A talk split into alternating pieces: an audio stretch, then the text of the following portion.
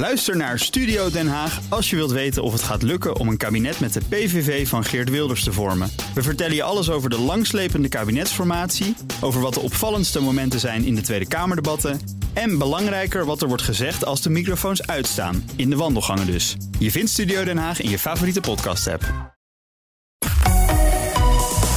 BNR Nieuwsradio. The Big Five. Diana Matroos. Het was en is een bewogen politiek jaar. Maar deze week kunnen we dan eindelijk onze stem laten horen. Vandaag zelfs. In de week van de verkiezingen, op het moment dat de democratie op zijn hoogtepunt is, kijken we hoe het met die democratie gaat. Maar ook wat is de toon van het huidige debat? Is er voldoende visie? En wat voor kabinet, wat voor overheid heeft een land in crisis nodig? In BNR's Big Five van de Kamervoorzitters, daarom deze week dan ook vijf mensen die gepokt en gemazeld zijn in de politiek. En dat is mijn gast van vandaag zeker op meerdere fronten. Drie keer schreef hij mee aan het VVD-verkiezingsprogramma. Vanaf zijn studententijd is hij al lid van de VVD. Maar bovenal is hij natuurlijk de voorzitter van de Eerste Kamer. Jan Antoni Bruin. Zeg ik het goed? Goedemorgen, uitstekend. Ja, want, want die naam die wordt vaak uh, verkeerd uitgesproken. Ja, het een uitdaging, maar mijn 93-jarige vader... die ongetwijfeld meeluistert, die zal het in ieder geval fijn vinden... dat het tot nu toe al één keer goed gedaan is. Goed, ik ga mijn best doen om dat uh, vol te houden... maar uh, ik heb begrepen, het valt u bijna op als het goed gaat. Ja, klopt. Ja, ja, ja Jan Antoni, ja, het is, ja, de meeste mensen zeggen Jan Antoni... Of, je mag ook gewoon He zeggen. Oké, okay, of, of JA mag ook. JA mag ook. JA mag ook.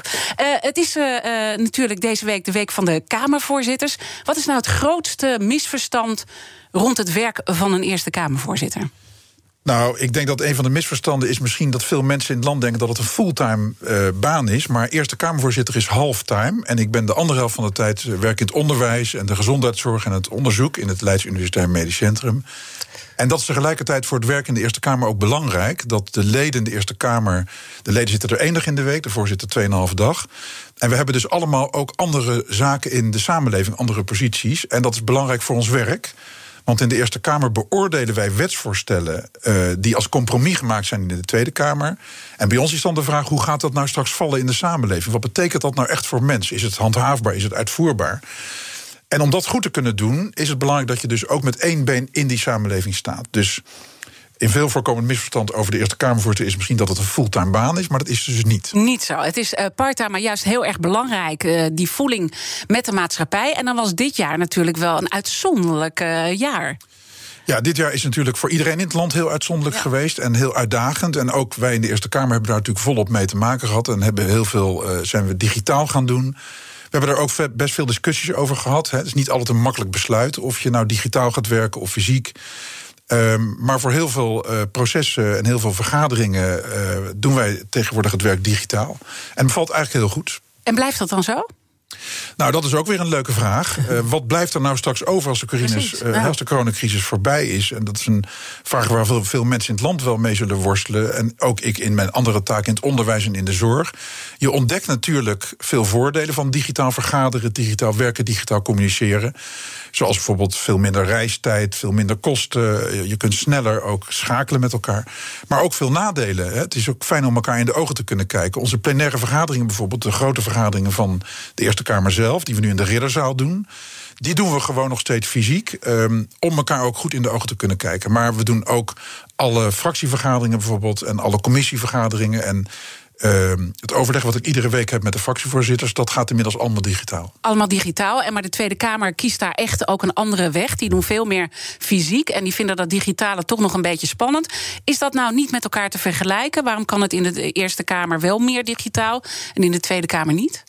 Nou, je kunt die kamers op heel veel aspecten niet met elkaar vergelijken. De, de Tweede Kamer is een veel grotere organisatie. De mm. Tweede Kamer uh, dat is een fulltime uh, business. Hè. Dus de Kamerleden zijn daar vijf dagen per week, of in ieder geval heel veel dagen per week. Dat geldt ook voor de medewerkers. Um, dus daar heb je natuurlijk een hele andere afweging te maken iedere keer. Als je de keuze maakt tussen digitaal en fysiek. Dus je kunt dat inderdaad niet goed vergelijken. We maken allebei onze afweging. Daar praten we natuurlijk wel met elkaar over. Daar zijn allerlei contacten over. En uiteindelijk uh, moet je dan die eigen afweging maken. Het grootste misverstand is dat, dat het dus niet een fulltime baan is, hè, maar dat het een parttime baan is. Ik denk dat niet ook heel veel mensen weten dat u al heel vroeg in de veren was om te helpen op het stembureau vanochtend. Ja, ik was vanmorgen al vroeg. Wij gingen om half acht open in de Eerste Kamer. Het stembureau in de Eerste Kamer. Nou, er stond al heel snel een grote rij mensen buiten die allemaal willen komen stemmen. Dat was natuurlijk hartstikke mooi. Want dat betekent misschien wel een hoge opkomst. Kun je natuurlijk aan één zo'n stembureau niet aflezen. Vier jaar geleden was de opkomst 82 procent. Heel spannend hoe hoog de opkomst nu wordt. Maar ik was daar vanmorgen inderdaad even om uh, de mensen die daar dat allemaal bemannen, bemensen, zo'n stembureau. Allemaal vrijwilligerswerk trouwens, ook interessant. Het is een vrijwilligersdag, eigenlijk zo'n verkiezingsdag. Om die een hart onder de riem te steken. En dan al die verschillende functies uh, bij elkaar. Hè, want u noemt het eventjes tussen neus en lippen door. Ook nog dus uh, artsen. U bent patholoog, gespecialiseerd uh, in de nieren. U geeft les. Staat weer even op zo'n stembureau. Hoe krijg je dat voor elkaar om al die ballen maar continu in de lucht te houden? Nou, ik doe het natuurlijk allemaal niet alleen. En ik doe altijd maar één ding tegelijk. Dus dat is dan heel goed, uh, heel goed te doen. En ja, voor, voor mij is het, uh, het gezond zijn is belangrijk. Dus veel sporten. Dat zal voor veel mensen in het land zullen dat herkennen, denk ik. En verder je concentreren op wat je doet. En niet terwijl je iets aan het doen bent, ook aan al die andere dingen denken. Want dan gaat het niet goed. Oké, goede tip al die we er al eventjes meekrijgen hier. We kijken natuurlijk naar een heel bewogen politiek jaar. En vandaag nou ja, is de democratie op zijn hoogtepunt. mensen kunnen gaan stemmen. Hoe beleeft u zo'n moment dat er gestemd kan worden? Vandaag, we hebben natuurlijk gisteren het, de, het laatste debat gezien. Nou, ik beleef dat eigenlijk als een heel intens moment. Ja. Omdat um, de democratie waar we het dan over hebben, dus het recht om je mening te laten horen, om ook een klein stukje van die macht te pakken en invloed uit te oefenen op het uiteindelijke beleid, wat voor ons allemaal gemaakt wordt. Dat is iets wat je. Dat is een heel groot goed. En dat realiseer je misschien niet als je iedere dag in zo'n vrij land leeft en zo'n welvarend land als wij hebben. Ook al hebben mensen het nu heel moeilijk in deze crisis. Maar als je in de geschiedenis kijkt, in bijvoorbeeld de Tweede Wereldoorlog, nog maar 75 jaar geleden, 70 jaar geleden. Toen was dat plotseling weg. Toen was het Binnenhof bezet. Toen konden mensen ook niet meer stemmen en ook niet vrij zeggen wat ze wilden. En in heel veel landen in de wereld is dat nog steeds zo. Dus als ik praat met jonge mensen, wat ik heel graag doe, in, niet alleen in mijn werk, maar ook als Kamervoorzitter dan, dan probeer ik ze ervan te overtuigen dat het echt heel belangrijk is om mee te doen aan die democratie, mee te doen aan politieke partijen, mee te doen aan het schrijven van verkiezingsprogramma's. En op een of andere manier je ook te interesseren daarvoor. Want um, het is uh, zwaar bevochten dat we die vrijheid hebben en die democratische, dat hele stelsel. Maar je kunt het ook makkelijk verliezen als je er niet heel zuinig op bent. Dus het is belangrijk, vind ik, en dat heb ik ook een beetje mijn doel van gemaakt als Eerste Kamervoorzitter, om jonge mensen echt te betrekken bij dat proces. Hoe abstract het soms lijkt, hoe mensen ook wel eens thuis zullen denken: ja, wat doen ze er allemaal op het binnenhof? Maar wij zijn echt daar aan het werk in dienst van de mensen in het land en ook voor de mensen in het land. En is het dan niet heel erg noodzakelijk dat je al in die Tweede Kamer een betere afspiegeling uh, krijgt? Hè? Want als je eigenlijk kijkt naar de leeftijd nu in de, in, in, in de Kamer, in de huidige eh, situatie, dan is het toch wel een beetje boven de 40. Dat is dan toch wel redelijk oud als je ook die jongeren erbij wil betrekken. Nou, dank u wel voor, voor ja, het compliment. Nee, ja, ik beledig mezelf ook hiermee. Hè? Ik Oh, weet dat dat ik er heel jong uitzie. Had ik niet ingeschat. Nee, dank je. Ehm, nou, het is natuurlijk ontzettend belangrijk dat inderdaad, nu, nu we het over democratie hebben, dat mensen zich dan ook herkennen in die volksvertegenwoordigers die daar namens de mensen en voor de mensen dat werk doen. Dat is zeker belangrijk. En daarbij is dus diversiteit hè, van die club mensen die dat doet, van die Kamerleden. En ook inclusiviteit, dat iedereen ook een kans krijgt om daar mee te doen, ongeacht je achtergrond. Uh, is ontzettend belangrijk. En um, wij zijn natuurlijk voor de samenstelling van dat hele parlement, Tweede en Eerste Kamer samen. Afhankelijk van politieke partijen. Wij kunnen dat niet als voorzitters, kunnen wij niet mensen gaan scouten hè, als Kamerlid. Gelukkig maar. Mm -hmm. Dus um, ik ben ook daar in mijn politieke partij vaak bij actief geweest, bij die programma's, maar ook bij het werven van mensen. En dat brengt je dan weer terug bij het feit dat het zo belangrijk is om mensen in het land, en vooral jonge mensen, te betrekken bij dat proces. Dat ze zich onder andere ook gaan kandideren. Dat ze ook weten dat ze allemaal een kans maken om ook een tijdje volksvertegenwoordiger te zijn. Het is altijd tijdelijk, hè? ik doe het ook mm -hmm. tijdelijk. Om dan tijdelijk te werken. En wat zeggen jongeren dan? Hebben ze er een beetje zin in? Nou, ik praat daar veel met, met, met studentenverenigingen over. Mm -hmm. met, uh, laatst nog met de, jonge, met de jonge socialisten. Digitaal een hele mooie discussieavond. En sommigen vinden dat inderdaad heel aantrekkelijk. En anderen die vragen van... ja, maar wat doen jullie en waarom zou ik dat moeten doen? Dus dat is heel wisselend. En het is onze taak als mensen die daarin zitten... maar ook als u als journalist natuurlijk... om dit wel over het voetlicht te brengen, het belang hiervan. En terugkomend op uw vraag, dan is inderdaad die diverse afspiegeling, mannen en vrouwen, biculturele achtergronden, mensen van allerlei uh, hoeken en gaten uit de samenleving, die moeten eigenlijk allemaal betrokken worden bij die democratie, zodat de democratie ook stabiel blijft en dat mensen zich ook herkennen. En daar valt er dus nog wel een wereld te winnen. Ja, als je in de Eerste Kamer kijkt, 100 jaar geleden uh, kwam de eerste vrouwelijke senator in de Eerste Kamer in Nederland. Nu zijn dat er inmiddels 25, 26, ongeveer een derde van de Eerste Kamer. Dat gaat dus de goede kant op, maar we zijn er zeker nog niet. En dan heb ik het alleen nog maar over man-vrouw maar je kunt natuurlijk ook naar heel veel andere zaken kijken, zoals biculturele achtergronden. Goed, daar nog een uh, taak weggelegd dus. Als we kijken naar uh, de democratie, ik zei al, het is op zijn hoogtepunt op zo'n dag uh, dat iedereen mag stemmen. Hè, dan mag je in ieder geval jouw mening kenbaar maken en, en daar ook een keuze aan hangen. Is de democratie nu in deze tijd levendiger geworden? Of um, is er toch ook een afbraak geweest van de democratie met die hele coronadeken die ook tijdens de campagne over alle zaken lag? Ja. Nou ja, enerzijds zijn natuurlijk uh, mensen in het land corona moe. Ik ben dat zelf ook. En, en dat vertaalt zich ook wel eens een beetje naar democratie moe. Dat ze denken van ja, dan krijgen we weer dat verhaal dat we weer in lockdown moeten. Dat mijn winkeltje weer dicht moet. Dat ik niet naar de kapper mag. Dat begrijp ik. Dat heb ik zelf ook. Hoewel ik zelf mijn haar altijd met de tondeuze doe. Dus die kapper is niet zo'n probleem bij mij. Maar dat is natuurlijk echt zwaar voor ons allemaal. En dat kan je dan soms ook die democratie aanrekenen. Dat gevoel krijg je dan. Aan de andere kant zie je ook in het afgelopen jaar dat juist ook door die coronacrisis, je kunt bijna geen praatprogramma aanzetten op radio en tv. En je ziet meer dan ooit uh, volksvertegenwoordigers samen met mensen in het land en met deskundigen vaak ook over dat virus bij elkaar zitten en praten. Dus in die zin is de democratie, zou je kunnen zeggen, dat is uw vraag, levendiger geworden. Dat daar inderdaad veel meer discussie is tussen volksvertegenwoordigers en mensen in het land, omdat het ook zo hoog oploopt. Dus er zitten twee kanten aan. The Big Five. Diana Matroos. Deze week spreek ik met vijf huidige of voormalige Kamervoorzitters. Eerder deze week waren Gerdy Verbeet en Anoushka van Miltenburg bij mij te gast. Die gesprekken zijn allemaal terug te luisteren in onze BNR-app. Later deze week spreek ik nog met Ankie Broekers-Knol en Frans Wijsglas. Mijn gast vandaag is de huidige voorzitter van de Eerste Kamer, Jan Antoni Bruin. Kijk, het gaat weer goed. Door naar de volgende ronde. Uh, van de coronaspoedwet tot de stikstofwet. Voor alle grote kwesties is natuurlijk de steun van de Eerste Kamer nodig. Maar de coalitie had de afgelopen jaren niet automatisch die meerderheid uh, in de Eerste Kamer. Hoe lastig is dat voor een kabinet? Afgelopen tien jaar zijn er nauwelijks tijden geweest dat een kabinet in beide kamers een meerderheid had. Dus bijna altijd had een kabinet in tenminste een van de kamers niet een meerderheid. Toch uh, heeft dat het kabinet er niet van weerhouden om te regeren. Nederland is daardoor niet onbestuurbaar geworden. Er zijn zelfs grote hervormingen doorgevoerd. Er zijn uit een economische crisis mhm. gekomen. Um, en het heeft het kabinet gedwongen, als je kijkt wat er dan gebeurt, bijvoorbeeld als er in de Eerste Kamer geen meerderheid is, om meer rekening te houden met de mening van wat we dan wel oppositiepartijen noemen. Ik noem het liever niet-regeringsdeelnemende partijen. Hè, want het zijn gewoon evengoed partijen als de partijen die wel in de regering zitten. Daar staan ook kiezers achter.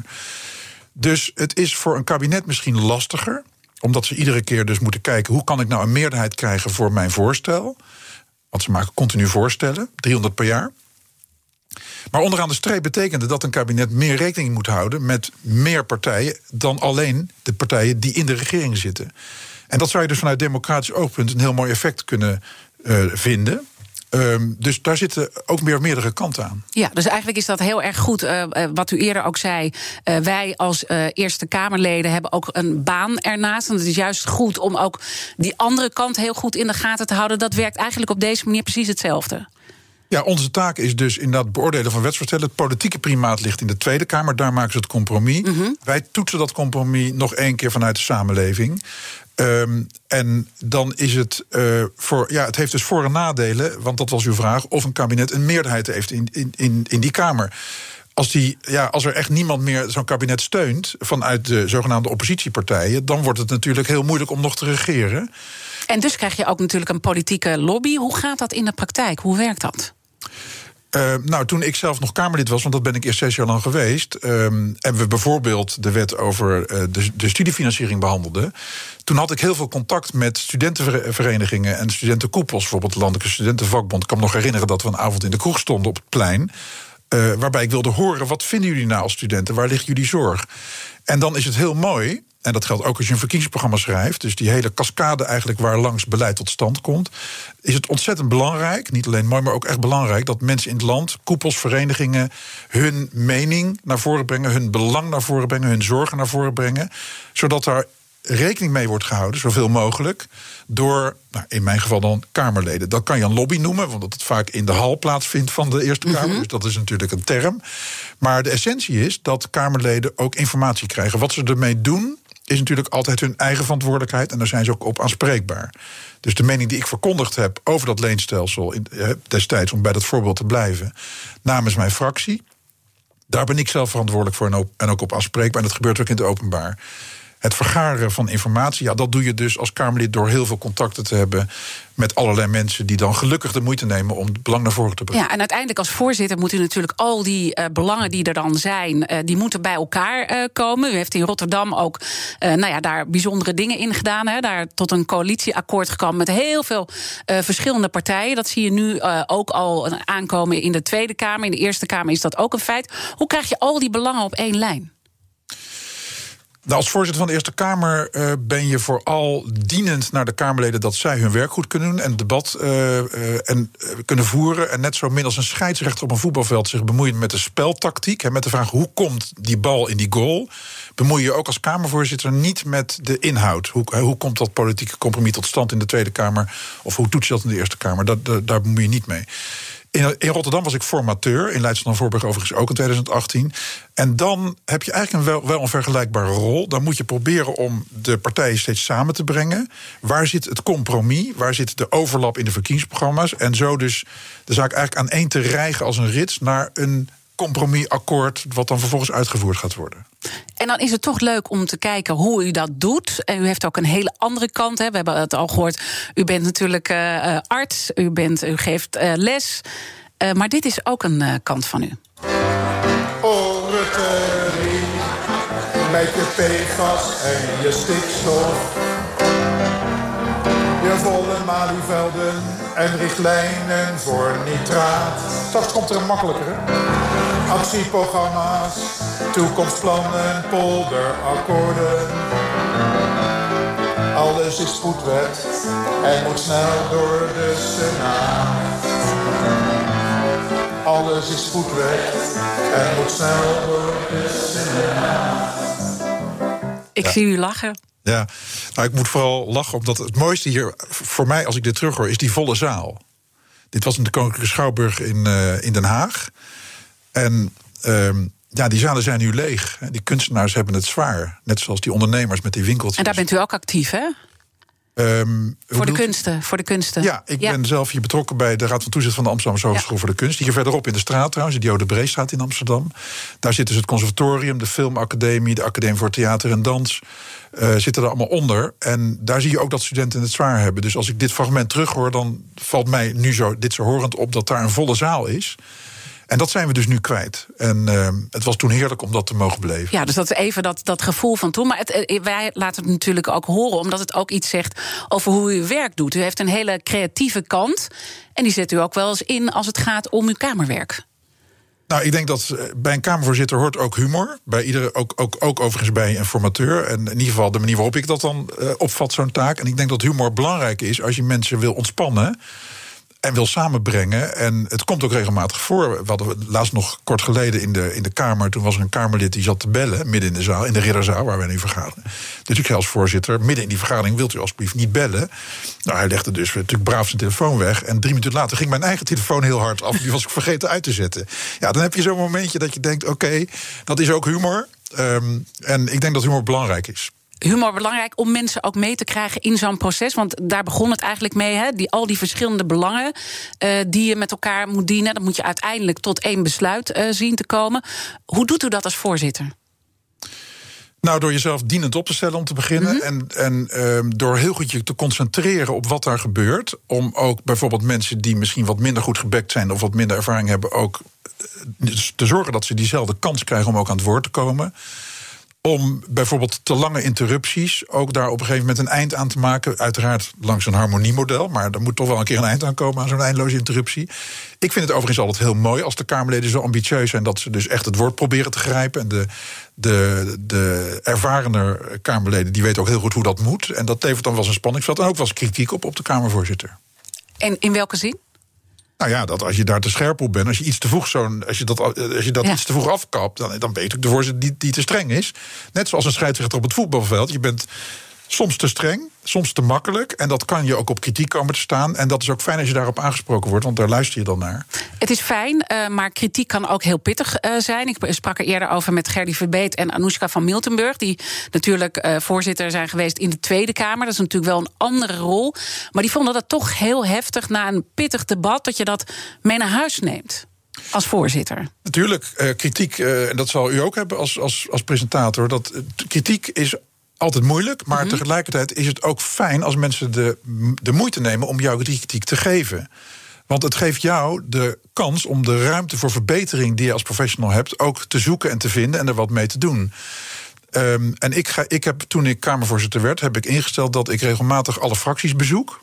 Ga ik gewoon alleen naar zo'n fractie en zeg: mm -hmm. jongens, wat doe ik nou niet goed? Wat kan ik beter doen om te zorgen dat jullie je werk goed kunnen doen? En ik praat ook regelmatig met de fractievoorzitters. Dus er is veel communicatie tussen mij en de fractievoorzitters en de leden.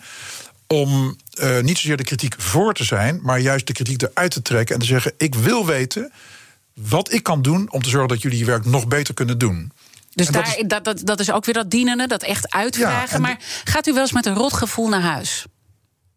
Ik ben uit de Eerste Kamer nog nooit met een, met een, met nee? een rotgevoel naar huis. Nee, nee, ik ben wel eens heel moe na een debat van 13 uur of 15 uur. Maar ik vind het altijd prachtig werk. En ik heb heel veel respect voor die Kamerleden. Die daar bij ons op een hele hoffelijke manier. en op een fatsoenlijke manier in de Eerste Kamer. maar toch heel gedreven op de inhoud. dat werk met elkaar doen. Ik vind het echt een heel belangrijk en mooi instituut. Want het gaat om de kwaliteit van de wetten voor de mensen in het land.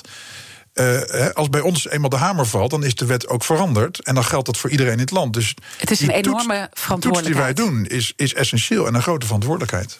Mijn gast in BNR's Big Five van de Kamervoorzitters is Jan-Anthony Bruin. Hij is de voorzitter van de Eerste Kamer. En zijn Kamerleden kregen tal van dreigementen in coronatijd. En ik kan me voorstellen dat u op dat soort momenten toch uh, minder lekker naar huis rijdt. Maar daarover straks meer. BNR Nieuwsradio. The Big Five. Diana Matroos. Welkom bij het tweede halfuur van BNR's Big Five. Fijn dat je weer luistert. Deze week ontvang ik vijf Kamervoorzitters om te praten over de stand van onze democratie. Later deze week spreek ik nog met voormalig Tweede Kamervoorzitter Frans Wijsglas en voormalig Eerste Kamervoorzitter Ankie Broekers-Knol. Mijn gast vandaag is de huidige voorzitter van de Eerste Kamer, Jan-Antonie Bruin. Uh, we hebben deze dag, is natuurlijk een hele bijzondere dag, de dag uh, van de verkiezingen, al gestemd. Nog niet. Nee, ik ben wel vanmorgen op het stembureau geweest in de Eerste Kamer. Mensen een hart onder de riem te steken. En ik ga zo meteen op weg naar huis ga ik stemmen naar dit programma. Stemmen naar dit programma, mooi. Um, de, de Eerste Kamer uh, die krijgt natuurlijk met heel veel spoedzaken te maken. Daar spraken we net al eventjes over globaal. Vorige maand moesten jullie een besluit nemen over de corona-spoedwet... zodat de avondklok uh, kon blijven. Hoe voelt zo'n moment? Nou, dat is natuurlijk uh, een belangrijk moment met een grote verantwoordelijkheid. We hebben überhaupt een heel druk jaar achter de rug. Uh, mm. Om een idee te geven, we, in 2020 hebben we 300 uh, digitale vergaderingen gehad. Commissievergaderingen, fractievergaderingen, et cetera. en meer dan 60 vergaderingen plenair. We hebben op bijna iedere dag van de week ook wel vergaderd. Normaal alleen op dinsdag. En nu de afgelopen paar maanden van dit jaar hebben we al anderhalf keer zoveel vergaderd als nu. Dus het is een druk jaar met veel wetgeving. En de kunst is altijd om enerzijds natuurlijk voldoende voortgang te maken en spoed te maken en als het kan zo snel mogelijk duidelijkheid te geven in het land. Bijvoorbeeld over zo'n coronaspoedwet of over een avondklok of over grote financiële hulppakketten voor ondernemers. Ik noem maar een paar dingen. Maar toch ook tegelijkertijd altijd het werk grondig te doen. En dat betekent er ook tijd voor te nemen. Dus bijvoorbeeld over die avondklok hebben we laatst eh, op een vrijdagmiddag en een avond vergaderd. Omdat je wel ook nog echt alle details ervan wil doorgronden als Kamer. Om te proberen te toetsen hoe gaat dit straks landen in de samenleving. En hoe lastig is dat? Want uh, toch wordt die druk opgevoerd hè, door het kabinet, want die wil gewoon zo snel mogelijk dit geregeld dat hebben. Klopt. En, en toch is ook de grondigheid belangrijk. Daar ging mijn liedje ook over wat u net speelde. Alles is spoedwet en moet snel door de Senaat. En dat was nog van voor de coronacrisis. Precies. Dus het is eigenlijk altijd zo dat een kabinet natuurlijk probeert om snelheid te maken. Het is ook altijd zo dat er uit het land druk wordt uitgeoefend en dat de belangen naar voren worden gebracht. Daar hebben we het ook al over gehad. Mensen die naar ons toe komen, gelukkig, om te vertellen waarom dit zo belangrijk voor hen is en welke kant zij zouden willen dat het opgaat. En het is de verantwoordelijkheid voor een senator ook voor een Tweede Kamerlid, maar we hebben het nu over de Eerste Kamer. En ik heb dat dus ook zes jaar gedaan, lid van de Eerste Kamer. Om daarin wel al die belangen mee te wegen, ook het belang van het kabinet, maar wel de rust te bewaren, je oog op de bal te houden en uiteindelijk pas akkoord te gaan als je ook ervan overtuigd bent dat de kwaliteit van die wet goed is. Dat wil zeggen dat je weet wat gaat dit betekenen. Maar hoe bewaar je die rust? Want iedereen is denk ik ook zelf onrustig. Hè? Ik bedoel, iedereen is ook een mens. Iedereen vindt ook wat van die avondklok. Dus er zitten ook persoonlijke afwegingen die dan een rol spelen. Die, die druk wordt enorm opgevoerd van die twee kanten. De maatschappij aan de ene kant en het kabinet aan de andere kant. Hoe bewaar je dan rust?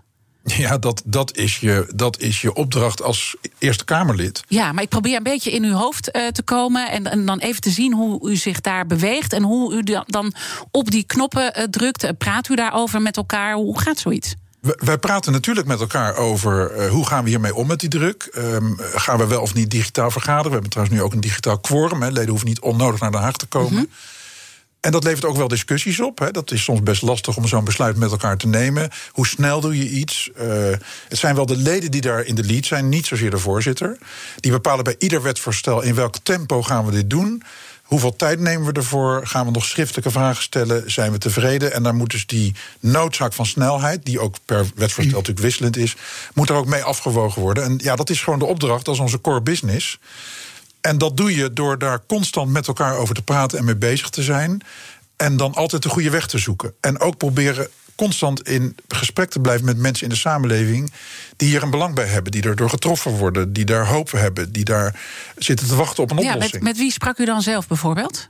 Nou, wij praten constant met mensen natuurlijk om ons heen. Ik heb in mijn familie ondernemers zitten met wie ik praat. Ik heb in mijn vriendenkring mensen zitten in het onderwijs die graag willen weten: kan mijn hogeschool weer open? De hogeschool waar ik zelf bij betrokken ben, eh, hier in de straat als toezichthouder, daar speelt dat ook. Daar praat ik wekelijks mee. Dus je praat, uh, en dat is het goede van het dat het, van het feit dat het werk dus part-time is in de Eerste Kamer. Wij zitten als Kamerleden in de Eerste Kamer ook heel veel in het land. En praten daar dus en kijken daar en nemen dat er weer mee bij onze afweging in de Eerste Kamer. En dat is niet altijd makkelijk. Maar dat is wel de opdracht van een Kamerlid. Ja, ik snap dat het de opdracht is. Maar ik probeer uh, te voelen van waar wordt het ongemakkelijk ook voor, voor Kamerleden om zo'n besluit te nemen. Als dat zo heftig is, die druk van twee kanten. Nou ja, we hebben bijvoorbeeld het, het voorbeeld gehad dat, dat. We hadden het vorig jaar nog over de landbouw. En toen stonden op een gegeven moment de on, ongeruste boeren op een tractoren rondom het binnenhof, omdat er in onze Eerste Kamer een debat werd gevoerd. En dan wordt de druk natuurlijk hoog opgevoerd. Dan hoor je gewoon, terwijl je het debat voert, hoor je buiten het getoeter. En dat getoeter staat voor mensen die echt een probleem hebben, die echt ongerust zijn, die een belang hebben, die dat ook duidelijk willen maken. Dus dan loopt de druk inderdaad heel hoog op. Um, en daar ga je dan mee om. Door daar toch rust te bewaren. En dat, Ja. dat is je vak. En kijk, ik zeg altijd: de Tweede Kamer is het roer van het schip. Ik ben een beetje een zeiler ook. En de Eerste Kamer is de kiel. En de kiel bepaalt niet zozeer de koers, maar zorgt wel dat het schip niet omslaat. En dat er ook niet te snel van koers gewisseld kan worden. Ik weet niet of u een zeiler bent, maar dan herkent u dat wel. Nee, ik ben geen zeiler, maar Nee. ik kan me er iets bij voorstellen. ja, dus daar ja. straalt ook een zekere rust van uit. Wij zijn Ja. het laatste station. Maar dan, maar dan moet eh, de Tweede Kamer en, en het kabinet moet natuurlijk wel goed dat roer hanteren. En daar was natuurlijk wel ook kritiek op. Ook vanuit de Eerste Kamer. Het had allemaal wel wat beter georganiseerd kunnen worden. Ook als het gaat over de coronawet in oktober. Nou, de Eerste Kamer is natuurlijk niet voor niks. Nee. Dus inderdaad is er vaak nog wel het een en ander te verhapstukken aan een maatregel of een wetsvoorstel voordat wij ermee akkoord gaan. Het komt overigens zelden voor, hè, ongeveer bij 1% van die 200, 300 wetsvoorstellen per jaar, dat de Eerste Kamer dat echt vetoot, echt afwijst, verwerpt. Maar wij kunnen moties indienen, wij kunnen nog eens een uitleg vragen, wij kunnen vragen stellen waar een antwoord op komt. Die maken allemaal deel uit van de wetsgeschiedenis, toezeggingen. En dat geheel bepaalt dan hoe die wet er uiteindelijk uitziet. En dat mensen in het land daar dus het maximale voordeel van hebben en duidelijkheid hebben. En dat ook. Maar er was toch wel veel gemor in de Eerste Kamer over hoe de Tweede Kamer, hè, hoe, of vanuit dit kabinet, dit was eh, eh, voorgezet? Bedoelt u qua snelheid?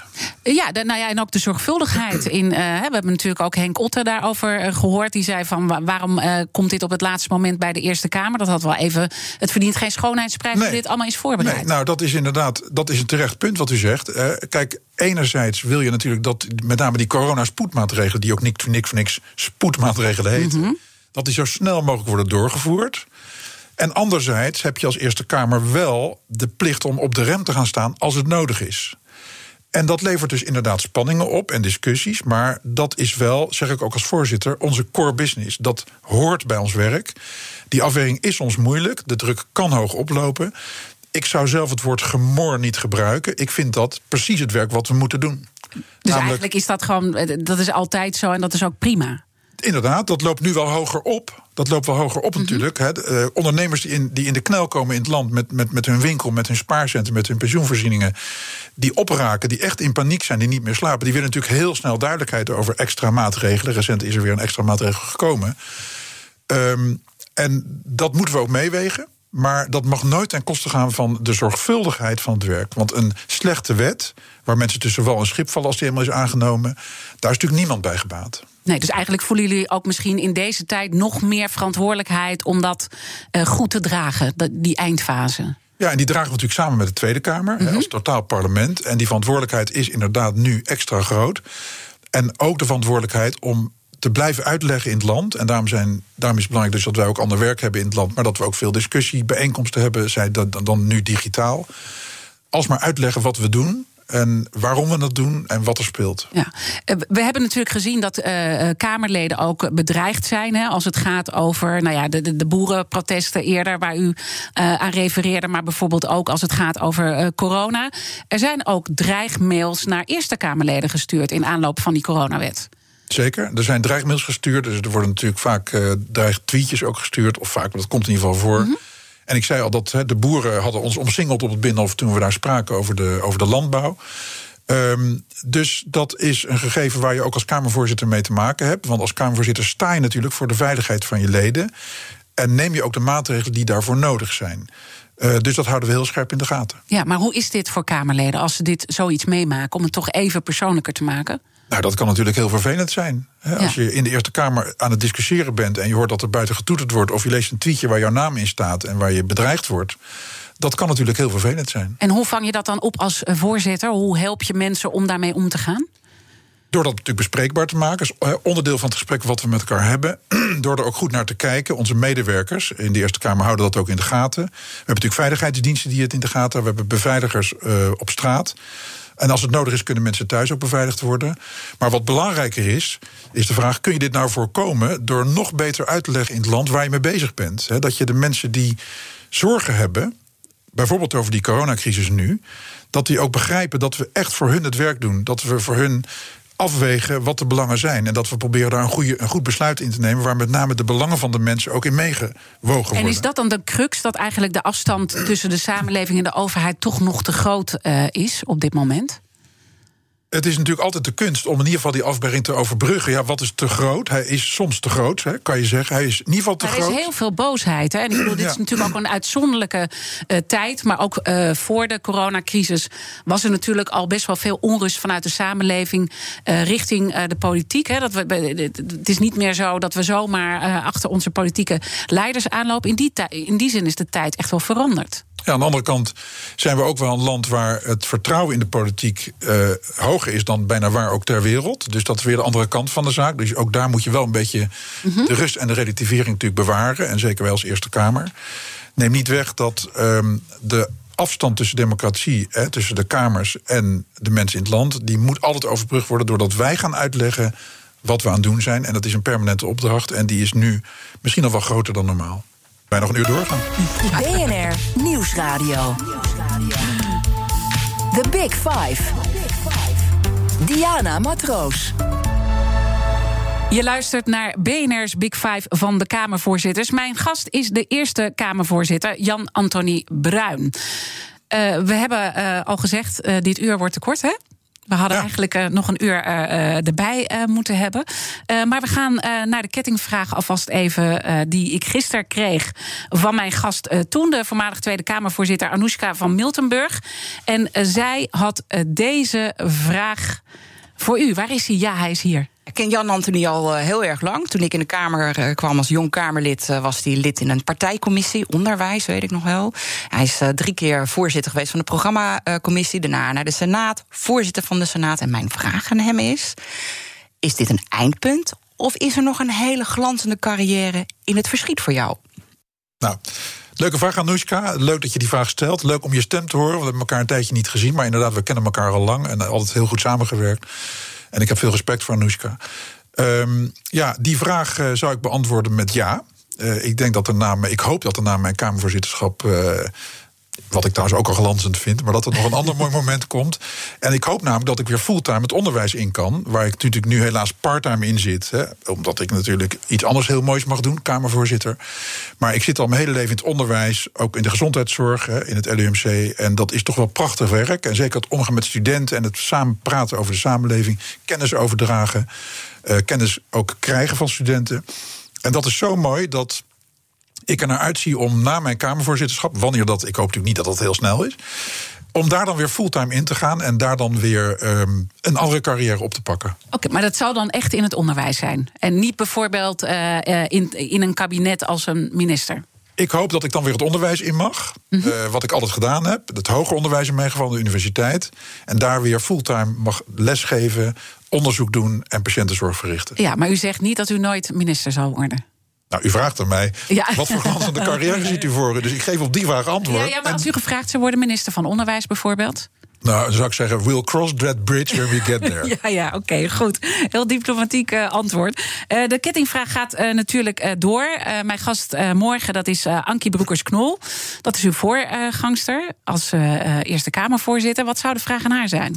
Nou, ik ken Ankie ook al lang. We kennen natuurlijk Ankie allemaal als een hele succesvolle Kamervoorzitter. We kennen Ankie nu ook als een goede staatssecretaris. Maar Ankie heeft ook nog een hele andere kant. Behalve dat ze ook wetenschapper is aan de universiteit, net zoals ik. Maar Ankie is ook heel muzikaal. Ankie kan namelijk ongelooflijk goed zingen, met name jazz. Ik heb haar zelfs een keer mogen begeleiden op de piano toen zij zong. En mijn vraag aan haar zou zijn: Ankie, ik kende jou natuurlijk als voorzitter, die behalve een uitstekend voorzitter was, waar ik heel veel van geleerd heb en nog steeds een voorbeeld aan neem. Ook als iemand die vaak door de gangen liep in de Eerste Kamer al zingende. En ik hoorde jou in je kamer ook wel eens zingen.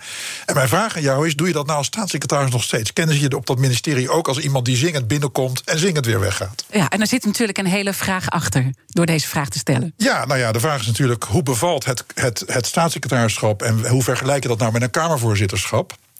Maar ik ben toch vooral benieuwd ook, en ik hoop ook dat zij nog steeds muzikaal actief is, want ze is er namelijk heel goed in. En het is ook belangrijk, denk ik, ook om op een bepaalde manier ook jezelf te kunnen zijn. In, in dat hele spannende politieke spel wat continu om zich heen. Uh, ja, dat doet mij denken aan een bekende strofe van de beroemde dichter Leo Vrooman. Die schreef namelijk: Tegen het spreken is gezang dat niets beluidt van groot belang. Kijk, er zitten heel veel mooie uh, gedachten achter deze zin. Prachtig uh, dit zo te verwoorden. Ik ben nog heel erg benieuwd. We krijgen natuurlijk een hele spannende tijd. En we spraken er net ook al eventjes over met Kees Dorrestein. Hè? De tijd die hierna gaat komen, de, de, de formatie. Waar maakt u zich nou het meeste zorgen over als u kijkt naar een land als Nederland? Nou, op dit moment natuurlijk over alle mensen die zo getroffen worden door deze crisis. Het is een, een, eigenlijk een crisis in drievoud. Het is een sociale crisis. Mijn vader zit al heel lang thuis. En heel veel mensen zitten al heel lang thuis. En ook in de Kamer doen wij heel veel werk van huis uit. En dat heeft misschien wel voordelen, maar vooral ook veel nadelen. En zeker in de sociale zin. Het is een gezondheidscrisis. Vergeet niet dat veel mensen hebben hun dierbaren verloren aan deze ziekte. Veel mensen zijn erdoor getroffen en zijn ook nog steeds langdurig ziek. Uh, en er liggen nu, as we speak, veel mensen voor hun leven te vechten op IC's door corona, de gezondheidscrisis. En de derde, niet de minste, is natuurlijk de economische crisis. Mensen die hun bedrijf kapot zien gaan, die hun spaarcenten zien verdampen, die iedere ochtend uh, vol zorgen wakker worden of huilend wakker worden omdat hun winkeltje, hun bedrijf waar ze altijd aan gewerkt hebben, uh, dreigt te verdrinken. Um, en daar maak ik mij heel veel zorgen over. En ik weet dat u in, eerder in uw studententijd in Amerika daarvan terug bent gekomen van Amerika. Vanwege die uh, kloof rijk-arm. Uh, armoede, dat, dat, dat vindt u verschrikkelijk dat dat uh, plaatsvindt. Is ook uw drive geweest om de politiek in te gaan. Omdat wij ook, en we hebben ook een ander land natuurlijk. Maar we zien wel dat die kloof ook groter wordt. Dus wat vraagt dat van een overheid? Nou, je ziet dus dat de overheid tijdens deze crisis. Uh, naar mijn smaak goed is ingesprongen. Al zijn we daar als Eerste Kamer natuurlijk wel heel kritisch over geweest. Maar onderaan de streep toch goed. Door mensen te helpen. En door ook in te teren op het begrotingstekort. Door gelden vrij te maken om mensen door die acute crisis heen te helpen. En ook al is dat soms maar een pleister op de wond, het is toch heel belangrijk geweest om inderdaad een echte armoedeval te voorkomen. Maar dat moeten we dan volhouden. Want ik bedoel, uiteindelijk, uh, het zijn allemaal leningen, het moet uiteindelijk een keer terug worden betaald. Ja, dat zijn echt keuzes die een nieuw kabinet zal moeten maken. Laat ik daar als Kamervoorzitter niet op vooruitlopen. We, de, de formatie moet nog beginnen. Maar je ziet wel in alle verkiezingsprogramma's daar in ieder geval aandacht voor. Voor de zwakkeren in de samenleving. Voor de mensen die tussen wel een schip blijven uh, dreigen te raken. En ook voor mensen die ook in materiële zin enorm getroffen worden door deze crisis. Maar uiteindelijk komt het natuurlijk toch ook weer op het bordje van de Eerste Kamer terecht. En u kijkt dus zo naar die maatschappij en zal dat op die manier ook meenemen? Ik, ik, ben als voorzitter niet in de positie dat ik de wetsvoorstellen inhoudelijk beoordeel. Dat moeten echt de fracties doen, ieder vanuit hun eigen gezichtspunt. Maar ik heb er wel alle vertrouwen in dat ze dat heel goed zullen doen. Is het lastig, die neutrale rol? Voor iemand die zo'n politieke drive heeft en ook een persoonlijke drive om, om bepaalde zaken op te lossen? Nou, het is in ieder geval wel een hele overgang. Als je natuurlijk zes jaar lang Kamervoorzitter bent en verkiezingsprogramma schrijft en 30 jaar in een partij rondloopt om in één keer een neutrale positie in te nemen. Aan de andere kant, als je aan alle mensen vraagt in Nederland die iedere zondag en iedere zaterdag weer op het voetbalveld of het hockeyveld staan om te fluiten. En die daar in één keer ook neutraal moeten zijn, terwijl ze zelf misschien een kind hebben in een van die elftal die, die daar speelt, of zelf lid zijn van, van een van die verenigingen. Dan zullen die mensen allemaal zeggen: ja, je zet de knop om en dan ga je fluiten en dan ben je neutraal. En zo doet u het ook. Dat moet u vragen aan de leden of ik het goed doe. Maar ik vind het wel een hele uitdaging om dat te proberen. Goed. Ik wilde u danken voor de komst. Eerste Kamervoorzitter Jan-Antonie Bruin. Uh, alle afleveringen van BNR's Big Five zijn zoals altijd terug te luisteren. Je vindt de podcast in de BNR-app en op bnr.nl. Maar blijf zeker luisteren. Straks Kees Dorrestein met BNR breekt om 11 uur. En ik wens iedereen een mooie dag. Ook Diana Matroos vind je in de BNR-app. Ja, inderdaad. Je kunt live naar mij luisteren tijdens de Big Five. Ook handig in de BNR-app. Breaking nieuwsmeldingen, maar ook het allerlaatste zakelijke nieuws. En je vindt in de app alle BNR-podcasts, waaronder Wetenschap Vandaag. Download nu de gratis BNR-app en blijf scherp.